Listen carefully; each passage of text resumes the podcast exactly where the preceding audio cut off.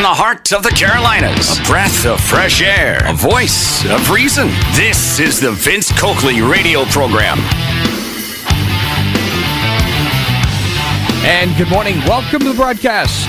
Good to be back with you on this Thursday. Is it just me or is this week just zipping by and bringing us ever closer to Christmas Day? How's that Christmas shopping coming? I've actually made some progress this week, which I'm very pleased with. Not a lot, but at least I got a start. How are you doing in that particular department? I want to start off with some good news. There's a couple of items here that I put in the category of being praiseworthy. As you know, I'm very concerned about what's taking place in our nation's capital now during this lame duck session of Congress. This is a period of time between now and the time the new Congress comes into power in January. This is the opportunity, and I use that word sarcastically, for all kinds of mischief, for politicians who want to do things that they couldn't do at other times because they there is the possibility it doesn't necessarily happen but the possibility that there could be consequences and accountability for the actions of these politicians. This is the time where politically speaking these folks can pretty much get away with bloody murder. They can. And probably will. We've already told you about how there are certain things, certain things that are taking place that involve members of Congress, in particular senators, who are retiring. So once they leave, there will be no consequence for what they are doing right now. They're going to leave us, those of you who are paying the freight with the bill for their irresponsible decisions. That's what's going to happen here. Mainly with budget matters, and we'll get to that a little bit later on. But can I talk about a W for us? We can talk plenty about the L's, and there are likely to be a few before this session of Congress is over. But we've got some W's. We've got at least one W to celebrate this morning. And let me tell you what that is. Breitbart's reporting GOP and liberals have defeated Wall Street's Eagle Act outsourcing bill. If you go back to the 2016 presidential campaign, what was one of the big issues that helped to catapult President Donald Trump to victory? It's the issue of immigration, illegal immigration, the issue of outsourcing, jobs, opportunity, and just the fact that we have runaway immigration in this country. Now, some people might look and say, well, you're a black man I can't believe you don't want to let other people in. And let me just restate my position on this. I believe in legal immigration, people coming in the front door. And I think there needs to be a fair process for everybody, a fair process. So nobody gets to slip in the back door. And just because they've come in illegally, okay, we'll let you stay. That should not be automatic. I also do not believe that big corporations should be allowed to set these policies in a way that is in their best interests, but not the best interests of the American people. So here's what's happened here House GOP legislators defeated the billionaire backed Eagle Act. It's an outsourcing bill. And this is what's crazy about it. They did it with the help of a breakaway faction of liberal Democrats who rejected the bill's preference for Indian visa workers. Remember what I told you about special preferences The remarkable alliance created by West Coast business groups who used a population of Indian visa workers to disguise a massive outsourcing change dubbed Section 7. The section threatened to flood the U.S. labor market with a subservient, no rights workforce that would displace millions of Americans from white collar and blue collar jobs. What have I warned you about repeatedly on this broadcast? The danger of a collusion of big government and big business. By the way, I don't know exactly why. Wall Street's not looking too good right now. Down 687 points. We'll continue to follow this and get some sense of what's going on today that's causing this sell off. But I digress. So, this bill, this giveaway, it died without a vote. Democrat leaders decided to withdraw the bill. They recognized they were going to lose on the House floor. The lack of a vote obscures the political splits and shifts, but nearly all GOP members, including the eight GOP sponsors of the Fortune 500 giveaway, turned against the bill.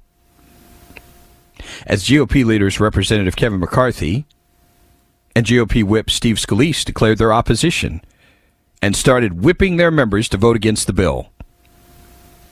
Get a load of this. This might have passed. This might have passed. The bill's complex Section 7 was appalling, and leadership recognized that.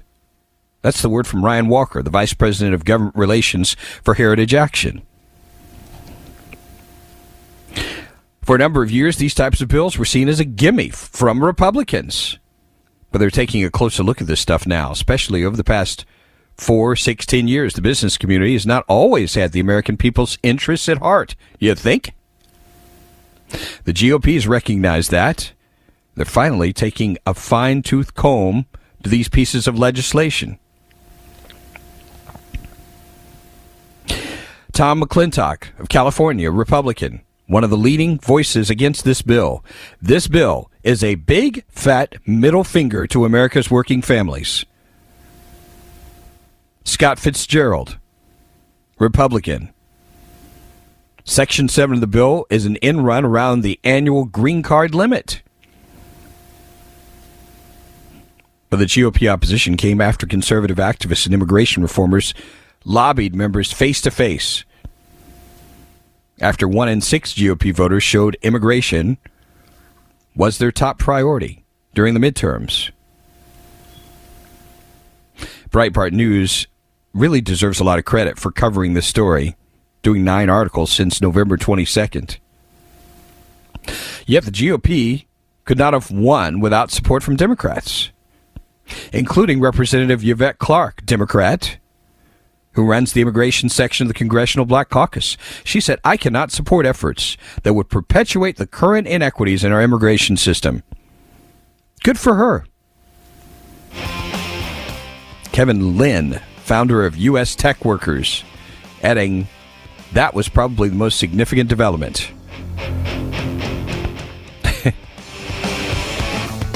we'll talk about this and much more. Get your thoughts on yet another victory. Let's celebrate this one. right here. Stay with us.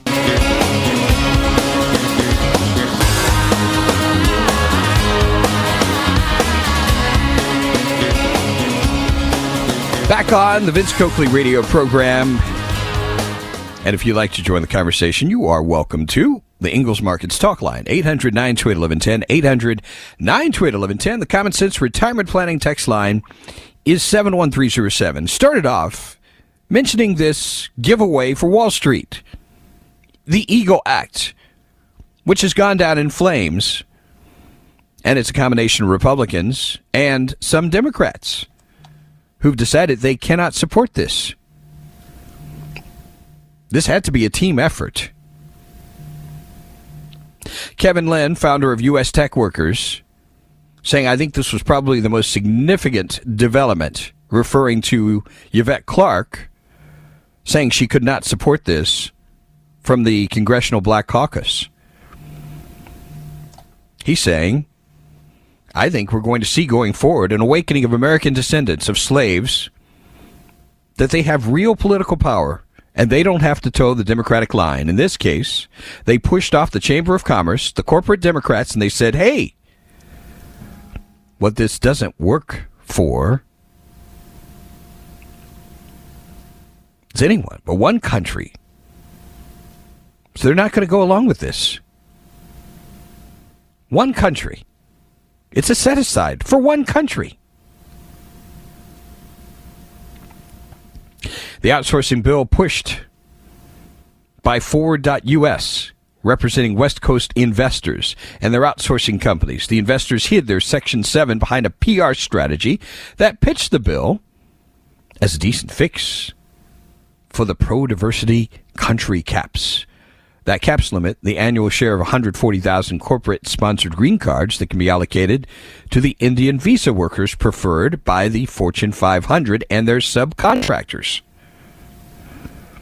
The breadth of investors who founded and funded Forward.us was hidden from casual visitors to the group's website sometime in the last year, but copies exist at the other sites.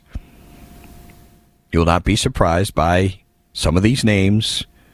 2013 founders included Facebook founder Mark Zuckerberg, shocking, Microsoft founder Bill Gates, John Doerr of Kleiner Perkins, Matt Cohler at Benchmark, Reid Hoffman, partner at the Greylock Partners investment firm, who sits on the board of Microsoft. Isn't it just wonderful? this is just crazy, isn't it? The investors' defeat, a big turnaround from 2019 when business groups used their lobbying to pass a similar bill. They got just 65 nay votes. A matching bill by Senator Mike Lee was blocked by several senators once GOP staffers learned more about the economic impact of the matching bills. This is another example, folks, of eternal vigilance. That's what it requires because these folks will try these stunts time and time again. They will.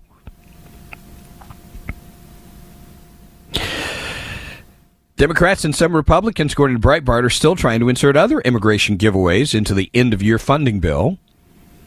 Jerry Moran, Republican, announced his support for a bill that offers fast track green cards to a huge and growing population of 70,000 Afghans. That population includes some people who fought the Taliban and some opportunists who slipped into the U.S. airlift to reach what they hope will be a better life in the U.S. Now, again, if you want to do this, we can have a conversation about the legitimacy of letting these Afghans in. Let's have that conversation. It's a separate, individual conversation. You don't throw this into an appropriations bill to hide this from the American people. This is what these politicians love to do. But the key thing is this morning we celebrate the demise of the Eagle Act. Good riddance. A rather positive story, an act of generosity. I was having, had several conversations about this, about human nature, which I believe at the core, we're flawed people. And I believe our society in general too many of us are driven by entirely by self interest and selfishness. So it's always encouraging to me when I see examples of people doing something generous rather than grabbing, giving. People magazine reporting on the winner of Survivor I'm not a fan of the show, never watched an episode. Something extraordinary happened last night. The winner is Mike Gabler. And he decided to donate his entire million dollar prize to veterans. Telling Jeff Probst, there are people who need that money more. This guy's a heart valve specialist, 52 year old guy. He'd been telling viewers of the CBS competition series his plan before nabbing the win, but followed through with his promise after being named sole survivor. So there are people who need that money more. I'm going to donate the entire prize, the entire million dollar prize in my father's name, Robert Gabler, who is a Green Beret, to veterans in need who are recovering from psychiatric problems, PTSD, and curb the suicide epidemic. We're going to save lives and do something good. He said this amid cheers from jurors, castmates. A million dollars is going to them. We made history. History. Adding in that wonderful moment.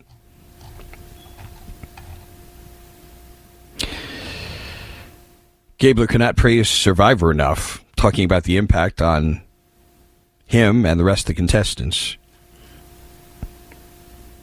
That at the end of this, this is such a wonderful decision. Take this million dollars in this time period when there's so much going on in the news that people don't like to look at. People are encouraged I think this also inspires other people.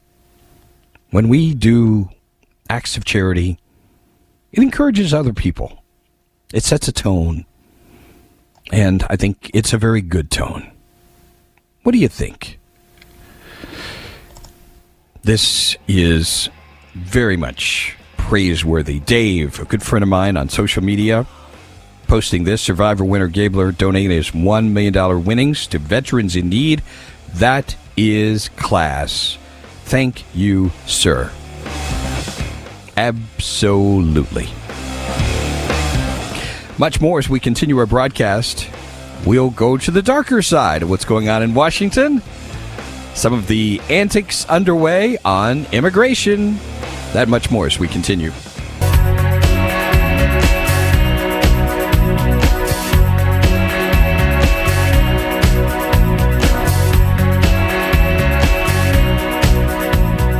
Still to come in the broadcast a little bit later on, we're going to talk about what's going on with our power grid and concerns about its safety, its protection. Boy, are we reminded about this and what happened in Moore County some days ago. The vulnerability that is there. We're going to talk with an expert on this coming up in the next hour. Not sure we'll get to this today, but I want to warn you again about an assault that is underway on free speech. People who are using tragedy to basically shut you up. So you don't have a right to comment about things that are of concern to you. It's a new form of bullying that is taking place. We'll address this subject, very important subject. John, appreciate his post. You know, and one of the conversations, and I mentioned this a little bit earlier, I've had some great conversations in recent days with people who are very conscientious. And the people I find who are really healthy are those people who are doing some self examination. They're first looking at themselves and recognizing. You remember that faith, not Faith Focus Friday, Transformation Tuesday segment, where we recognize that we are part of the world's problem but we have the opportunity in Christ to be part of the world's solution. But that beginning place is so important to recognize my complicity, what's in my heart. John posts this I know that in me dwells the capability to do every evil thing. Only the love of Christ constrains us. Have a great day. John, you're right on the money. Right on the money. Vince, now wait a minute. Are you saying some Washington politicians act in selfish self interest? So I suppose next. you will tell me that gambling is going on at Rick's Cafe. Shocking. It's pretty funny. Well, let's talk about that self interest. I want to remind you of something I warned you about years ago, and this goes back to the beginning of the Trump era. One of the things I was very concerned about at the time, and it's proven to be true, is all of these. I don't even like using the word rhino because it doesn't even get to the heart of what's wrong here. All these Republicans who campaign as conservatives they were able to skate under the radar during this Trump era because, frankly, I see a lot of people, and this is just my assessment, who didn't care about anything else but what Donald Trump said and did. That was it. So Mitch McConnell, Kevin McCarthy, and all of these liberal Republicans were able to skate. All they had to do is to appear, appear anyway, to kiss Donald Trump's rear end and help his agenda until he's gone. And now they're back to the same old tricks. In fact, they never really stopped them. It's just that people didn't pay much attention to it. And here they are. Here they are back at the top of the heap. Because, I mean, whether we like it or not, from a political standpoint, this is the leadership of the Republican Party. It's Mitch McConnell it's Kevin McCarthy, if he indeed wins in January. These are the folks who are in charge. So we should not be surprised when they pull stunts like the one that I'm about to tell you about. See, we actually told you about this some days ago. But now we have another element to this, as President Joe Biden has come out and expressed the fact that he is encouraged by this new amnesty proposal that is being trumpeted by none other than North Carolina's Thom Tillis and Kyrsten Sinema. That also includes foreign worker expansion. Notice how these themes keep coming back over and over again. Biden encouraged by a lame duck proposal from Senators Thom Tillis and Kyrsten Sinema that gives amnesty to millions of illegal aliens and expands the number of foreign workers in the United States labor market. Tillis and Sinema proposed a plan that would give amnesty to at least 2 million illegal aliens, those enrolled and eligible for former President Obama's Deferred Action for Childhood Arrivals, or DACA, and bring hundreds of thousands more foreign workers into the labor market via changes to the employment based green cards. During a news conference this week, White House News Secretary Karine Jean Pierre saying Biden is encouraged by this plan as it's similar to the administration's own plan that included amnesty for most of the nation's 11 to 22 million illegal aliens. What's wrong with this picture, folks? Why do we have Republicans supporting anything anything that is favorable to a Biden plan on this subject. Jean Pierre saying we're encouraged by the bipartisan conversations happening on immigration reform currently in Congress. On the president's first day in the White House and in his administration, he put forth a comprehensive immigration reform because he understood how important this issue was protection for dreamers. That's what was in that legislation he put forth. Cutting down the asylum backlog, modernizing our outdated immigration systems. So we're going to let the process play out. Not going to get ahead of it. As you know, there's negotiations happening on this framework that's being done by Senators Sinema and Tillis. We're encouraged by it. President put that on day one. This is important. We needed to get this done. The Biden administration is carrying out its own backdoor amnesty. Well, we've got well over a million border crossers, illegal aliens, securing parole after their arrival at the United States Mexican border. So they're just released into the American communities while waiting their asylum hearings. One such program with about 40,000 closed cases, only about 7% of those released into the U.S. interior have been granted asylum. 7%.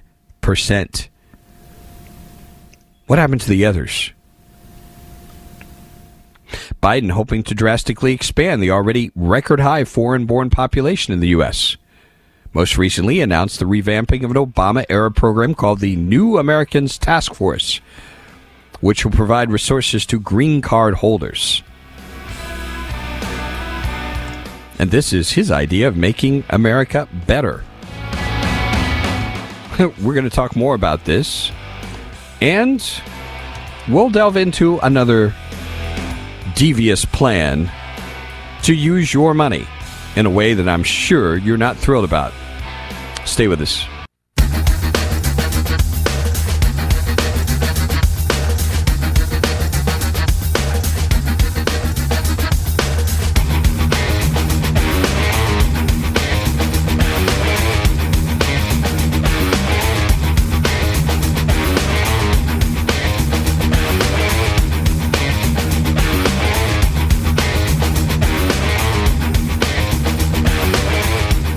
Back of the Vince Coakley radio program over on the text line. Protection for dreamers? Do citizens not have dreams? Well, yours don't matter. It's the future voters we're concerned about. Vince, a pox on them all, Republican and Democrat. Vince, why doesn't Thom Tillis just go ahead and slither over to the Democrat Party? He hasn't represented his North Carolina constituents since day one. Totally useless, completely corrupt. Alan out of Gastonia. I don't think he's a fan of Mr. Tillis. Vince, I've said for a while, about 60% of these Republicans, the majority of these Democrats, are just opposite cheeks on the same ass. Both are equally worthless. There are a few good Republicans still out there. That's why we need to get more involved in the primaries to get more good wins. And these old coots out. Jeff, you were right on the money a little bit more about this Tillis Sinema amnesty. this is just, it's maddening, isn't it?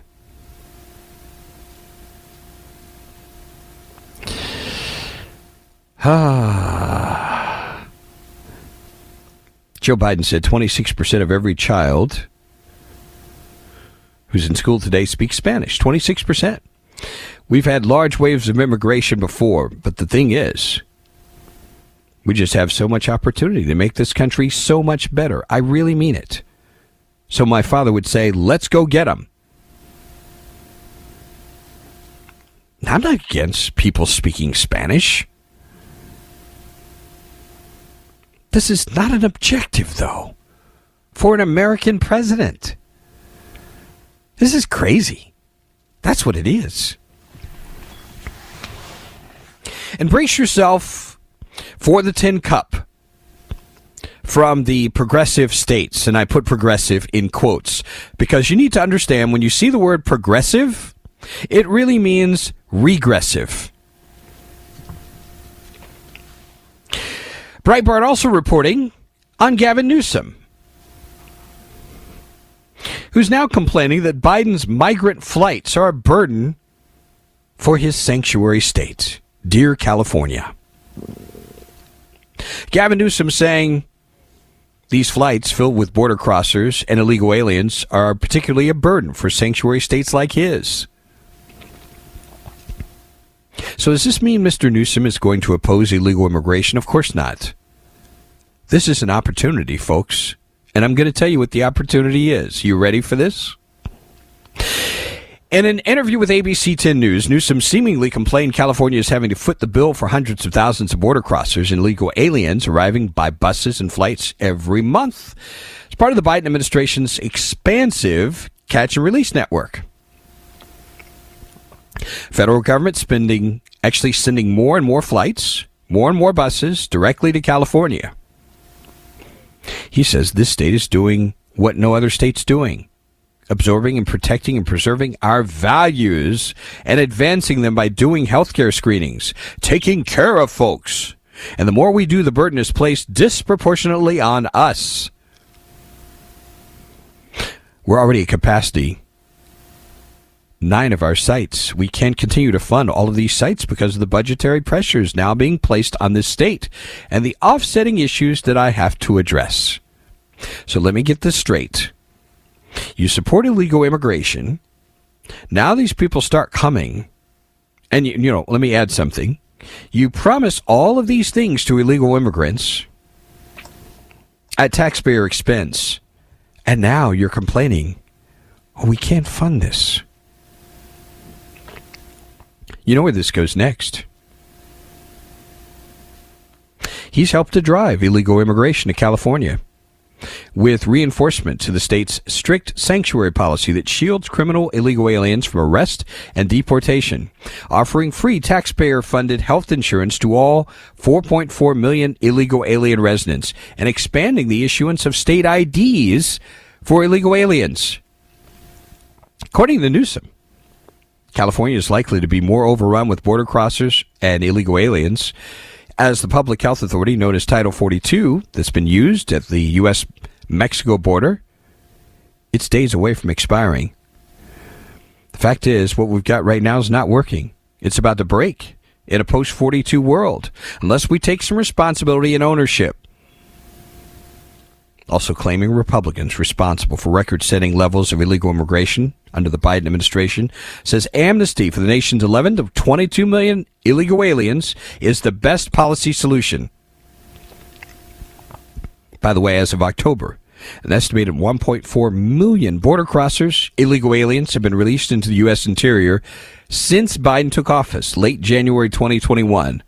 That's in addition to more than 600,000 illegal aliens who are known to have successfully crossed the southern border. This is pure madness. What's he going to do next? Well, what do you think he's going to do? Ask for the federal government to bail out California. That's what they're going to do. Coming up, we're going to talk about what's going on with our power grid. What can be done to make this more secure? We'll discuss this and much more. Hour number two is straight ahead. Stay with us. This is the Vince Coakley radio program. From the heart of the Carolinas, a breath of fresh air, a voice of reason. This is the Vince Coakley radio program. Hour number two of our broadcast. I want to quickly get to a subject of utmost concern for us. A couple of stories here. A federal memo warning substations in Washington and Oregon recently suffered physical attacks similar to the targeted gunfire toward the power grid over the weekend in Moore County, North Carolina, where tens of thousands were without electricity. News Nation obtained a federal law enforcement memo warning power stations in Oregon and Washington have reported physical attacks on substations using hand tools, arson, firearms, and metal chains, possibly in response to an online call for attacks on critical infrastructure. The memo said the aim is to cause widespread power failures with the potential impact of social disruption and violent anti government criminal activity. In recent attacks, criminal actors bypass security fences by cutting the fence links, lighting nearby fires, shooting equipment from a distance, or throwing objects over the fence and on equipment. We have this also from Newswise. A Tulane University expert on Homeland Security says recent attacks and vandalism on electrical substations have raised questions about protecting these valuable pieces of America's infrastructure. Michael Wallace, Program Director for Emergency Security Studies at Tulane University School of Professional Advancement, says the biggest drawback to better protection for these vital components goes back to requirement and cost. They're talking about the cost. And it's great, but I think many of us would agree that the cost to do nothing could certainly be much greater. To bring some insight to this very important subject, we've reached out to uh, Dr. George Baker, the Foundation for Resilient Societies, the Secure the Grid Coalition, and the Congressional EMP Commission. Welcome to the broadcast, Dr. Baker. Thank you, Vince. I appreciate uh, you inviting me on. I want to jump right in, and uh, we want to get to the broader issue and concern about EMP and the EMP threat. But it's kind of interesting with the incident in Moore County and others. It's uh, looking like we've got a low tech concern here. Um, how do we address this? Uh, yeah, um, there are three three types of threats. Uh, if you look at the national uh, threat documents, there's three types of threats we need to be concerned with, and and uh, the the first, which is getting seems like the most attention, is the cyber threat. Second is the physical. Some people call it the kinetic threat, where you're actually uh, physically attacking. Uh, this is the low tech uh, uh, threat, and then the third is the electromagnetic threats, which would include EMP and solar storms. So, but uh, uh, the the approach to all of them uh, has, starts with uh, a uh, uh, an an effort to prioritize the most important systems that generate and deliver electricity, and that that that turns out to be a, a, a, a lot more difficult than most people would would ex- would suspect. But yeah, the, so the, the the challenge right now is to uh, uh, identify the most critical nodes and then protect those uh, by. Uh, there's a lot of lot of different ways to do that. Uh, and uh, for the systems, you know, the electric powered systems that are supplying military bases, a lot of times the the military will have military police uh, stationed at the at the substations, and uh, that that's that's a, a, method. I know in uh, in North Carolina and South Carolina, I've been out to see some of the the uh, substations there, and uh, they're actually uh, the Duke Energy is is actually putting up barrier walls, opaque walls, so that you can't cannot see the what's inside the substations. That's another very effective uh, uh, means for the uh, physical attacks. And then uh, for uh, the uh, cyber, we need to identify the you know the the computer interfaces and the control system interfaces that that need to be protected and make sure that they're they're off the internet. And for the electromagnetic threats, uh, uh, we want to uh, put in voltage limiters on the electric components that um, that would would uh, take the grid down if they were to uh, fail. So that, that's just sort of a thumbnail. But there's those three threats that we're, we're concerned about at the national level, and uh, and uh, the the uh, but the, the most important thing to do is to identify that you can't protect everything. To identify those uh, components of the grid that are the most important, and and li- that limit limit our attention to those and protect those. We're talking with Dr. George Baker. One of the things uh, I'm curious about here, and, and, and I'm trying to be optimistic here. Do you think what's happened with these low tech attacks, that this might help bring attention to this broader issue of the need to protect our power grid? Yes, definitely. In fact, I was just on the uh, at 10:30. I had a phone call with uh, Department of Energy, uh, the, the, and the uh, the uh, their director for uh, uh, uh, grid protection.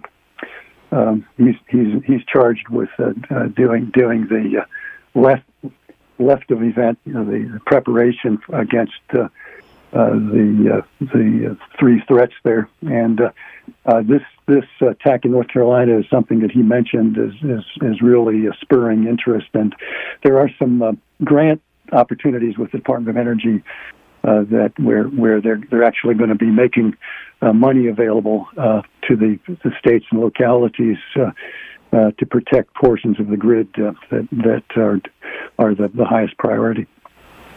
So yes, that, this is definitely making a a you know a difference in the the the you know the national priorities relative to protecting the grid. We only have about a minute left to this segment. Uh, I guess one of the things I'm curious about, uh, just putting all this together, what is necessary right now, money wise, priority wise, to secure our grid, especially with the threat of EMP? What can be done right now? What does Congress need to do? Um, we need to to change the regulatory structure for protecting the grid. Uh, the um, present regulatory structure gives the util- puts the utilities in control of the grid protection, and they have, have come up with standards which don't really have much teeth in them. And so, what what Congress could do is there's a regulatory electric Power Act of 2005, which is really obsolete. That needs to be re- redone, and we need to have uh, uh, a, a, a, system where the the uh, federal government and I, I you know I, I, you know as a I tend to be uh, conservative in my views, but with the power grid, it's so essential to everything. I think the federal government needs to have uh, much much more uh, control over the utilities and telling them, you know, here's how we need to to uh, prioritize and protect our, our grid systems. So, so there's a need for a, a new electric power uh, regulation act that supplants the uh, Regulatory Act of 2005. We're talking with Dr. George Baker. Are you able to hang on with us just for another quick segment? Can you do that? Yes, I can do that. We'll continue this conversation right here. Stay with us.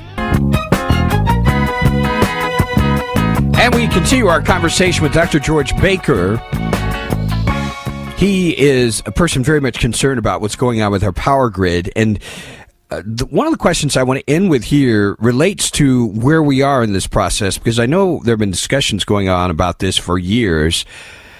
How optimistic are you that we're going to see some action on that? I mean, think about this. I'm, I'm just kind of putting a timetable on this you know, uh, two years until the next presidential election.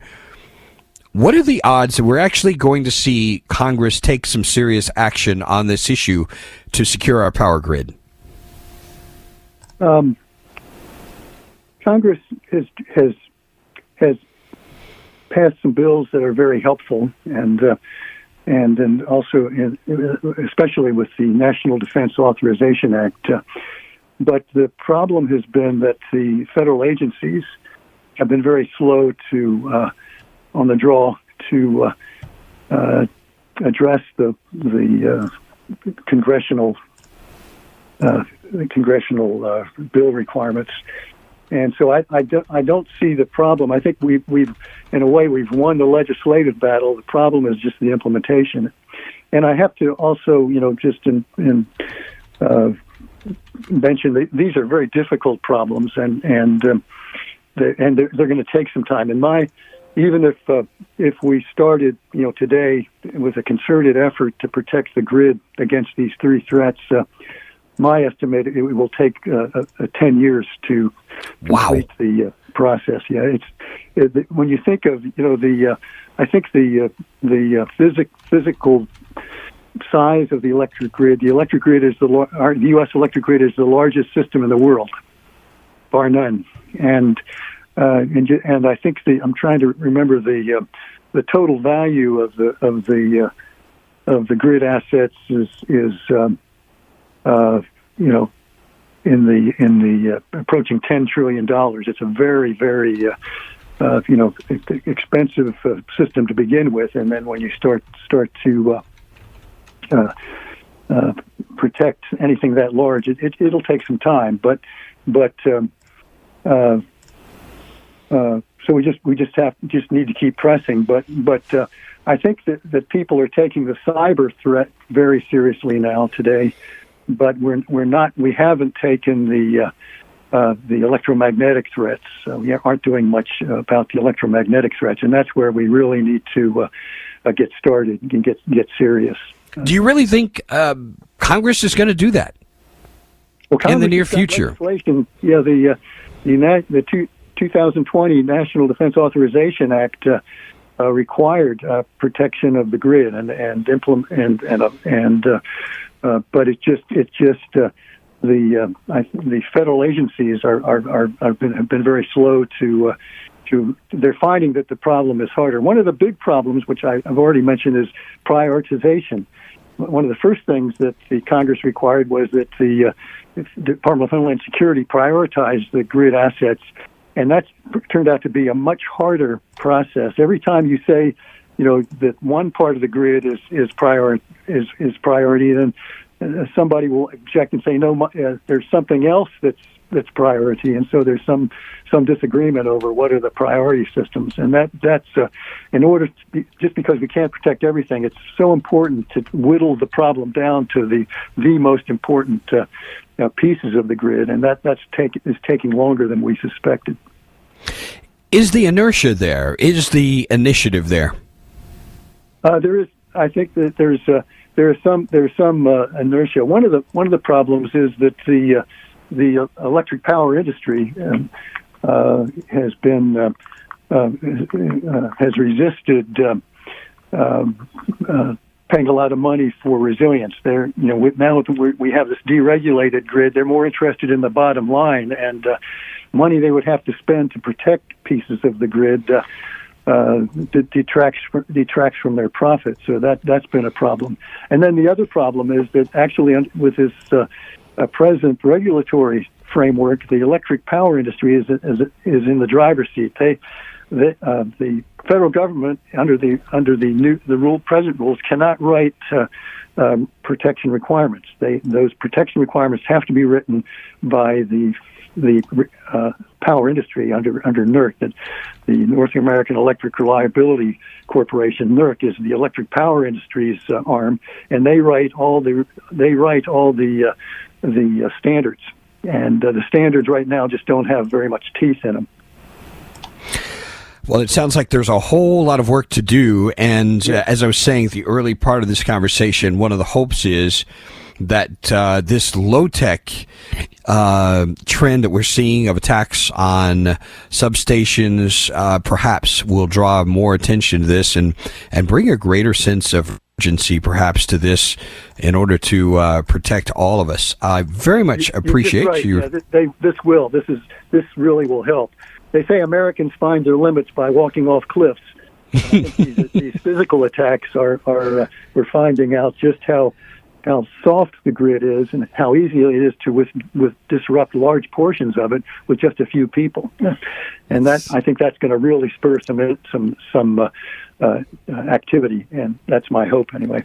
I certainly hope you're right. Dr. George Baker, thanks a lot for joining us on the broadcast today, sir. Glad to do it. Thank you. So, what do you think? Do you think uh, there will be a little bit more of a fire under the rear ends of members of Congress to accelerate this thing, to break through the regulatory issues, the financial issues? I, I think to, all of this to me just comes down to the will. This texture is right on the money. Vince will spend billions of dollars in foreign aid, but spend no federal money to protect the power grid? What is wrong with this picture? Yes. You guys are such hypocrites. When it's about companies' profits, it's capitalism. But it's about the same company's tax deductible security expenditures, it's the taxpayer's responsibility. Pure socialism. You can't see the hypocrisy because it fits your agenda. It's not my agenda. Just saying. Just saying. Do you think there will be some urgency here? Still to come in the broadcast, I want to address a couple of things. One of them, I told you about the mischief underway in this lame duck session of Congress. We'll go into this, and a member of the Senate who is calling out Republicans. Good for him. And another life and death reminder for us all. Again, another piece of evidence that appearances, well, they can be quite deceptive. We'll address that and much more as we continue the broadcast. Stay with us.